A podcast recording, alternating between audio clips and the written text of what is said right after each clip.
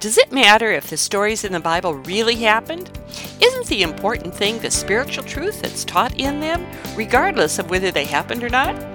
Hi, I'm Yvonne Pran, and welcome to Bible 805. In our podcast today, we'll see how it is really very important that these events took place as they're recorded in the Bible as we look at the last days of Israel and what they teach us about truth, history, and the importance of obeying God.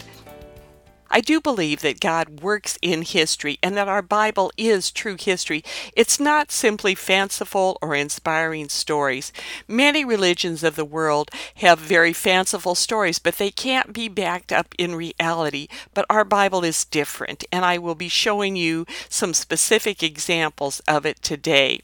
But first, let's answer the question why is knowing what we study, true history, so important?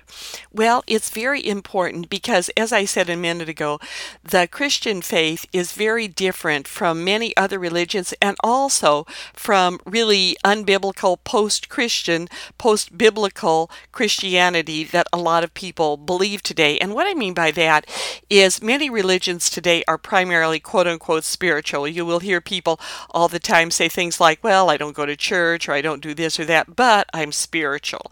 And what they mean by that is they believe in some vaguely comforting God in lowercase that doesn't really care how they live their daily lives just so long as they practice some very basic ethics and they think that upon death that this nice sort of big man upstairs or that's even politically incorrect today this this personage or whatever it is will welcome them into eternal bliss as they go through this tunnel of light or whatever. Sadly, there's absolutely no support for these ideas other than people's own imaginations. The Christian faith, though, is very, very different. The Christian biblical faith is always very tangible and history based, and we will talk about this a little bit more as we go along.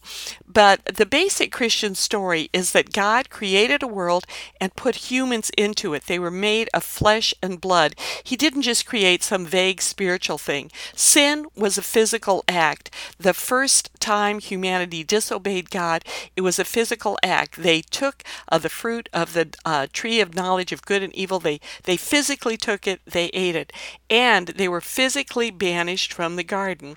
The penalty of death wasn't just spiritual, they physically died. Jesus came in the flesh. He lived as a man, and yet he was God. He was both God and man. And the church struggled with this for a long time. And there are still some groups today that say, well, he wasn't really a man, he just appeared to be that. No, he was real flesh and blood.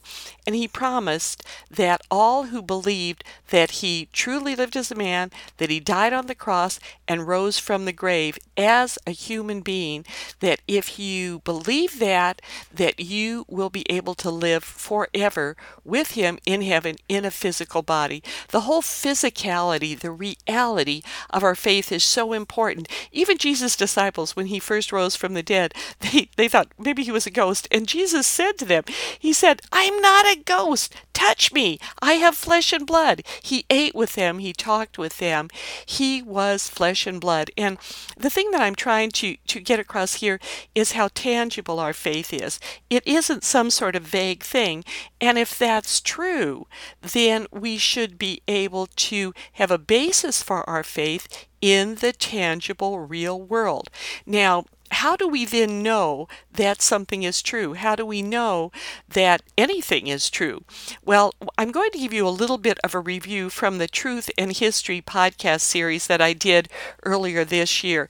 If you haven't had a chance to listen to that, please go back and listen to it because I go into a lot more detail on what is truth and how we can trust the Bible, why we know that it is true in contrast with many other religions. But let me just review a little bit of it. First of all, truth is what corresponds to reality. Truth is defined in this way in the Merriam Webster Dictionary it is a body of real things, events, and facts, the property of being in accord with fact or reality. In contrast, Norman Geisler, in one of his wonderful books on apologetics, defines falsehood in this way Falsehood does not correspond. The intent behind the statement is irrelevant. If it lacks proper correspondence with reality, it is false. And so it doesn't matter how much you just feel certain things or how emotionally invested you are in an idea or, or any of that kind of thing. Either it corresponds to reality or it does not. Well, how is it that we can know whether or not the Bible actually corresponds to reality? Now, there are different ways that apologists approach this. I happen to have spent a lot of my life studying history. I have a master's degree in church history, gone to seminary, and all those sorts of things, but really focusing on history. And so I look at history as one of the best tools that we have. And I think this is really foundational because I believe that for any religion to be true theologically, it should also have a true historical basis. Now, of course, every religion, you get to a point, the Christian faith is, is also this, where it's more than just facts. You have to have faith to literally put your trust in a God that you haven't seen, no matter how good the evidence is. But one of the things that I think is very, very important for us to consider is that, is that the historical facts of any religion should be true. They should correspond to reality. If a religion does not correspond to reality, then there is no basis for trusting the other things that are built on it. So, then we need to ask does the Christian faith respond to historical reality? And the answer is an overwhelming yes. The Bible is full of statements that can be verified or denied if they're not true in history. Let me just read you two of them. One of them, um, we hear this a lot in the Christmas story. In those days, Caesar Augustus issued a decree that a census should be taken of the entire Roman world. This is in Luke 2 1. But then one that maybe you're not quite as familiar with. In Kings 18:3 it says, "In the 14th year of King Hezekiah's reign, Sennacherib, king of Assyria, attacked all the fortified cities of Judah and captured them." Well, if our Bible corresponds to true history, can we expect that these facts actually, or these verses correspond to historical fact, and they do. First of all, on Caesar, we know that he lived. We know we have many, many records in secular history that show us that he lived at this time, that he took a census. That is not disputed by anyone, so that's just one of them. But then on the whole thing with Sennacherib, well, who in the world was he? Well, we'd be talking about him more in some of our coming lessons, but he was an Assyrian general. And one of the things that was fascinating about them, and I will get to this in much, much more detail in, in just a few minutes, but they recorded every single thing they did just in great detail. And on a, uh, a piece that's called Sennacherib's Prism, it's this, um, I think, hexa- hexagonal shape that has little tiny cuneiform writing on it. It actually says, um, As for the king of Judah, Hezekiah, who had not submitted to my authority, I besieged and captured 46 of his fortified cities, along with many smaller towns, taken in the battle with my battering rams. As for Hezekiah, I shut him up like a caged bird in his royal city of Jerusalem. Basically, stating exactly the same thing that the Bible talks about. So, this is these are just two examples, but really very useful ones that show us how the Bible is based on true history. Now, let me talk just a little bit more, though, about the historical basis for the Assyrian Empire, because they will figure very largely in what we're going to be talking about as we continue through our chronological reading of the Bible. Now, for literally thousands of years, people doubted that Assyria was even a reality after the Babylonians destroyed it shortly after where we're at in our, our Bible reading, I mean, they completely destroyed it. They, uh, they burnt the city, which is an important thing. We'll get to that in a little bit, and literally uh, covered it over. And so there were no ruins of it. People didn't know where it was. But then in the 1940s, they started realizing that there was probably something there. And in 1945, a young British diplomat, Henry Austin Layard, explored the ruins. Now, one of the things uh, that I was reading about it said that he did not use modern modern archaeological methods. His stated goal was simply to obtain the largest possible number of well preserved objects of art at the least possible outlay of time and money. So he just went in there and with brute force, he uncovered all of these things and shipped the majority of them back to England where they're in the British Museum. But we have these extraordinary, extraordinary pieces that tell us all about um, the Assyrian Empire. Now, one of the most interesting things that he discovered in the um, a particular mound. I can't quite say it, Kanijuk or something like that. Anyway, Layard discovered in, in 1849 the lost palace of Sennacherib with its 71 rooms and colossal reliefs on the wall. These artistic reliefs on the wall, just phenomenal things. He also very interesting, unearthed the palace and famous library of Ashurbanipal with 22,000 cuneiform clay tablets. Now, cuneiform had been translated a long time prior to this. Um, scientists and archaeologists knew how to read it, scholars, and it's in these clay tablets that we have the Epic of Gilgamesh, we have the Code of Hammurabi, and we have thousands and thousands more. And I won't go into great detail, but it's just fascinating. You can look this up online on any sort of secular thing all of these clay tablets, and it's really interesting. Uh, there are many pictures of them online. There's small ones that are about the size of your thumb, little tiny ones um, larger ones that would be the size maybe of a paperback book, to these stelae, which were these huge pillars that they would maybe have the face of a person on the top of it or a scene on the top, and then the entire rest of it, again, little tiny cuneiform writing, just lots and lots and lots and lots and lots of it. But they recorded absolutely everything that they did. And there are some wonderful online resources. One of the um, really best ones and one that I would highly recommend. It's a, uh, a website, Bible.ca, and on it, the um, author of that website goes through and pulls out the different cuneiform tablets and stelae and all that and just lines them up exactly with different events that happened during this time in the Bible. And it's fascinating because, to the smallest detail about how the, the Israelites turned to Egypt for help, or they did this or they did that, and the different generals and the battles that they fought. It's all verified in these secular findings. So now that we know that we can trust the biblical story, let me go back to the Bible and let's look at 2 Kings 17 because this is the passage that details the fall of Israel and why it happened. Now, I'm going to be reading the first few passages out of the message translation, and I'm going to read the different passages and then comment on them. In 2 Kings 17, um, it starts out by saying, In the twelfth year of Ahaz, king of Judah, Hosea, son of Elah, became king of Israel. He ruled in Samaria for nine years. As far as God was concerned, he lived a bad life, but not nearly as bad as the kings who preceded him. Then Shalmaneser of Assyria attacked. Hosea was already a puppet of the Assyrian king and regularly sent him tribute, but Shalmaneser discovered that Hosea had been operating as a traitor behind his back, having worked out a deal with King So of Egypt.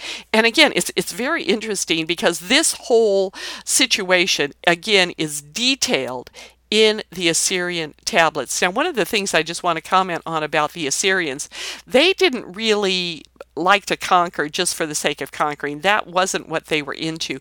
What they wanted was money. It was very much a show me the money. They just wanted tribute. If you paid them tribute, they were happy, they left you alone. And that's why you see numerous times in the Old Testament, it'll talk about different kings or rulers. They stripped out all the gold of the temple, or they took all this and they gave it um, to this conquering group, and then they, they went away. That's all they wanted. That's really all they wanted. But Hosea, he'd been holding back. And it goes on to say, adding insult to injury, Hosea was way behind on his annual payments of tribute to Assyria. So the king of Assyria arrested him and threw him in prison, then proceeded to invade the entire country. He attacked Samaria and threw up a siege against it. The siege lasted three years. In the ninth year of Hosea's reign, the king of Assyria captured Samaria and took the people into exile in Assyria. He relocated them in Halah in Gozan along the Habor River and in the towns of the Medes. Now, what um, what the Assyrians also did, and this was their stated policy, is they would take people that they had conquered and yes, they did uh, kill and torture leaders and people that who were in charge of things, but the majority of the people, it's interesting, the archaeological records show that they actually treated them quite well. And what they did, well, I mean, as well as could be expected back in that kind of day, where they would actually deport them to cities scattered around their empire. Now, the reason that they did that is they made all of these different cities on the far edges of the empire and really everywhere a mixture of people from many different nations. And the reason that they did that is they thought that if there was no one national entity that was strong enough, then they wouldn't rebel against Assyria. And that was true. That worked out really well. It said actually the deportations were not cruel. They kept them fed. They, um, you know, were decent to them, and they kept families together. Um, they would also decide that certain craftsmen had to go to this area, or maybe you know they needed farmers in this area, and it was a very logically thought out kind of thing. Now, one little parenthesis here. I I don't think I've done this lesson. Um, I have a, a, really interesting lesson about that I talk about that um, with Christmas time.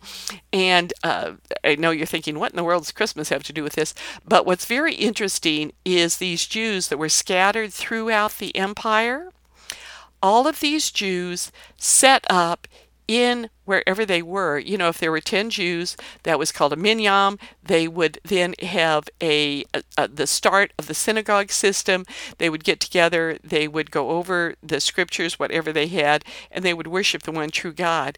And you this was the start of all these little Jewish settlements over the entire empire. And just to look ahead, and I'm condensing what's really a wonderful story, you have the Assyrians scattering Jews all over the empire. Then, when Alexander the Great came in and conquered this whole area, he taught all of the people that he conquered, including these Jews that had been scattered here and there, Greek. When um, after Alexander died, and the Jews no longer actually had the scriptures in their native Hebrew because they were all speaking Aramaic, which was the language of the Assyrians.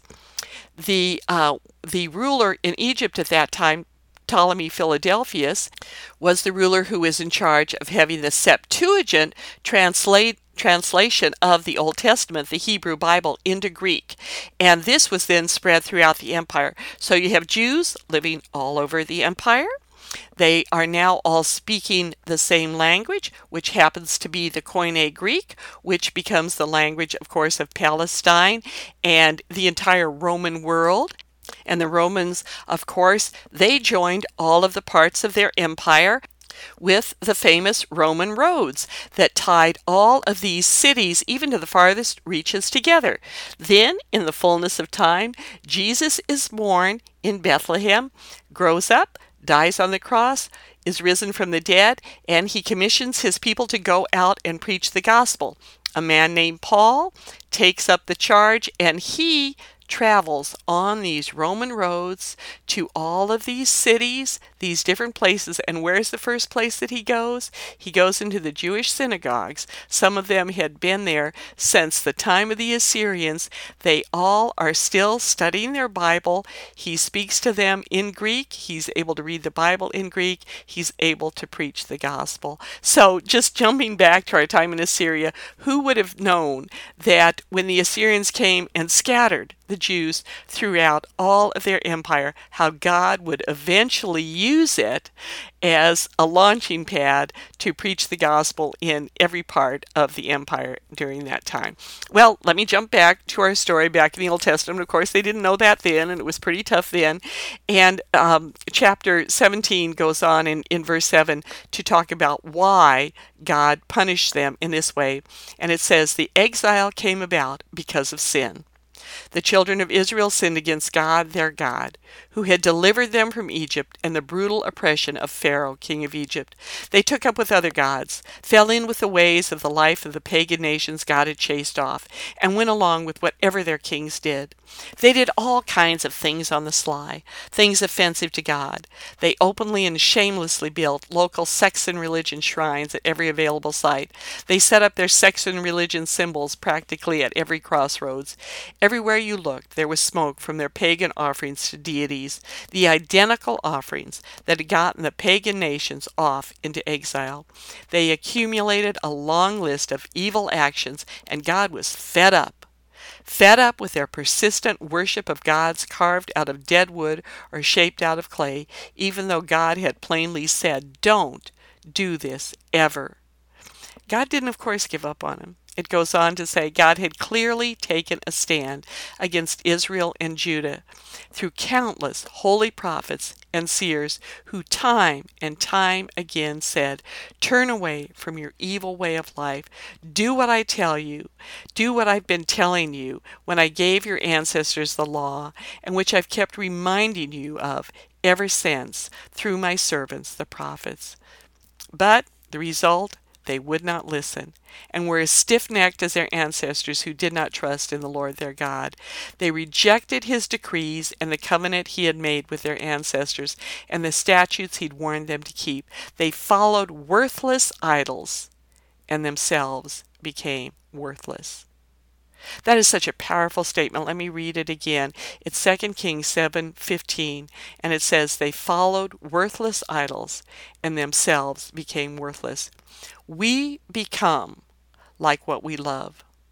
So we need to be very very careful what we love, what consumes our time, what consumes our interest because we will become like it then their sins are detailed. He goes on and, and he talks about how they, they just kept doing all of these terrible things.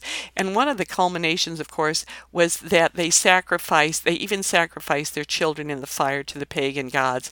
And this is one of the things, remember, that caused the inhabitants of the land to be destroyed when Israel first came out of Egypt. And here they were, returning to this horrible, horrible sin.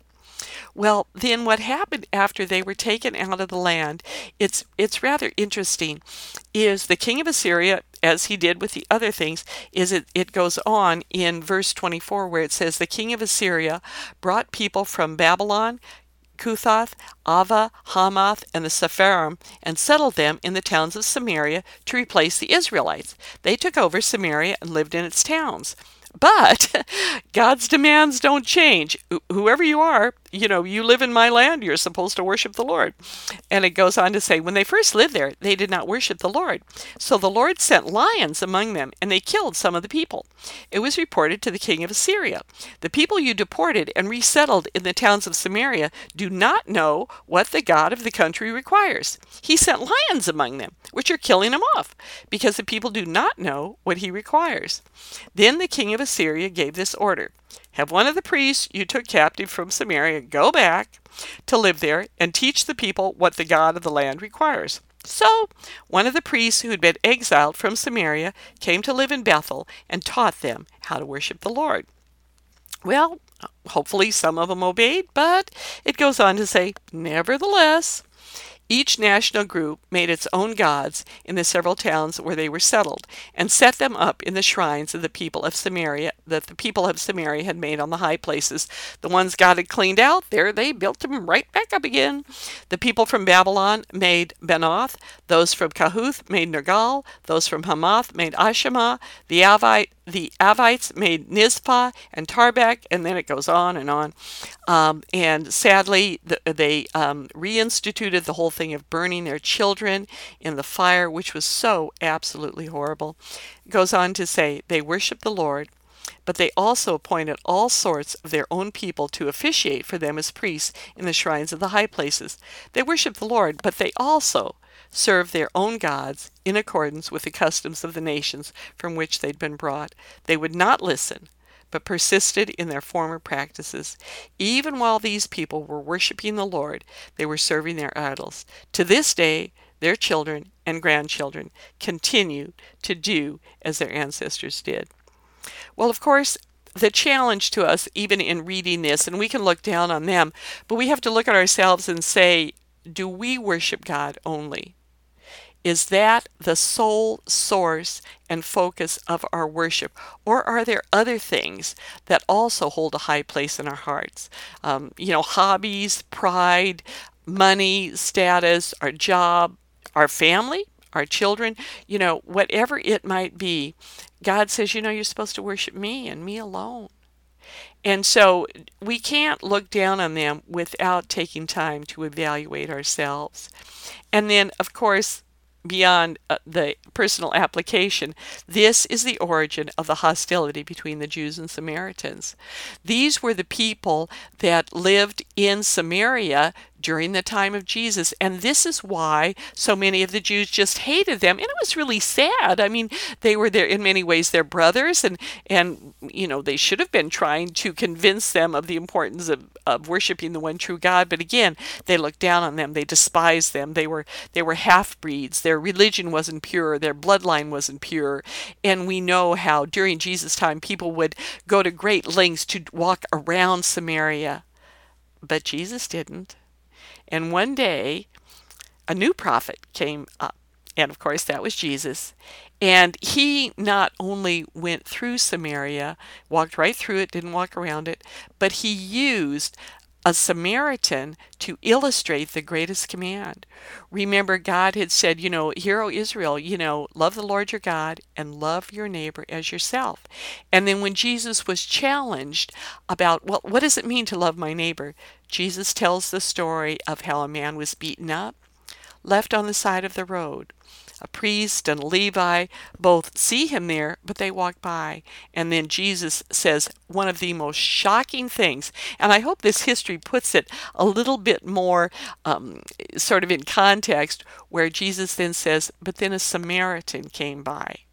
And he took the man, he put him on his donkey, he bandages his wounds, he washes him, he takes him to an inn, and he says to the innkeeper, You know, take care of this man, I'm going to pay you for it, I'll come back and check on him. And that would have been so absolutely and utterly and astoundingly shocking to the Jews of his day. And not only did Jesus tell that story, but then, as I said, he would, when going from the north of Judea down to the south, he'd go right through Samaria. And one day he he stopped there by a well, and a woman said, uh, his disciples went to get food, and he was there alone. And she said, "Sir, do you do you have something to get into the well with? And do you have a way to get a drink of water?" And he said, "If you knew who you were asking, you would be asking me for a drink. And she goes, You don't have anything to draw with. And um, Jesus insists, Well, you know, somewhere in the conversation, he says, Why don't you um, go in and get your husband? And she's kind of mumbling around. And he goes, I know you, it's, you actually have had seven husbands, and the one you're with, and your husband now. And so she says to him, I see you're a prophet. and uh, they have this, this wonderful exchange. And um, you know, finally she realizes that she's speaking to the Messiah. And she runs back into the city and she says, "Let I've there a man's out there and you know uh, he's he told me everything I've ever did. You've got to come and talk to him." And it said Jesus spent several days there in the city and his conversation with this Samaritan, this despised woman, this despised group of people. We're we're going to see Samaritans in heaven because Jesus took the time to go through this country, this land, to interact with people that nobody else wanted to have anyone to do with. So, just some final applications. God's Word is based on true history, and it can always be trusted. Israel sinned, the Samaritan sinned, but God doesn't give up on his people. Jesus stopped by and he changed everything. And so, no matter what our history, no matter what your history might be, Jesus can use us to bring his message of salvation to our world. That Samaritan woman found living water and she was never thirsty again. And Jesus wants to do that for each of us. Whatever your hunger, whatever your past, whatever you're thirsty for, believe Jesus when he said, Whoever drinks the water I give him will never thirst. Indeed, the water I give will become in him a spring of water welling up into eternal life. That's all for now. Please check out the notes from this lesson. They're in downloadable PDF format at www.bible805.com. And do subscribe to the podcast so you don't miss any in this series of going through the Bible. We're ready to get into some really exciting things on Isaiah and some of the later prophets that I think you'll find not only interesting from a historical viewpoint, but very encouraging to your life today. Until next time, I'm Yvonne Prehn, your fellow pilgrim, writer, and teacher for Jesus, and I'd like to close with this benediction. May you know the invitation of God to move from confusion to clarity, from wandering to rest, from loneliness to knowing you are loved, from turmoil to peace, from wherever you are on your spiritual journey to a growing knowledge of God's Word and in your personal relationship with the Father, Son, and Holy Spirit. Amen.